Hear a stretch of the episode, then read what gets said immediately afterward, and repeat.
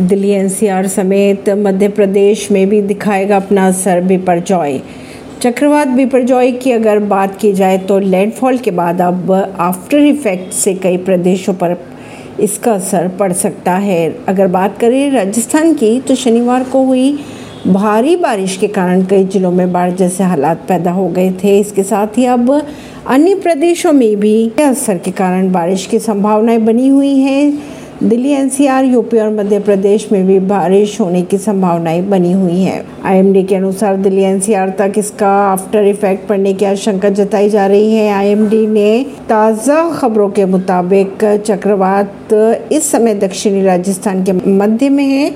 शाम तक ये प्रभावी रहेगा। आज भी बनी हुई है राजस्थान में संभावना भारी बारिश। की इसके साथ ही अगर मध्य प्रदेश की बात की जाए तो कल यानी सोमवार को भारी बारिश की संभावनाएँ जताई जा रही है।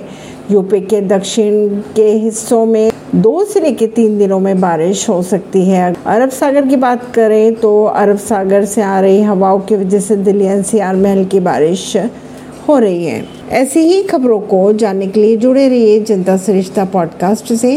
परवीन दिल्ली से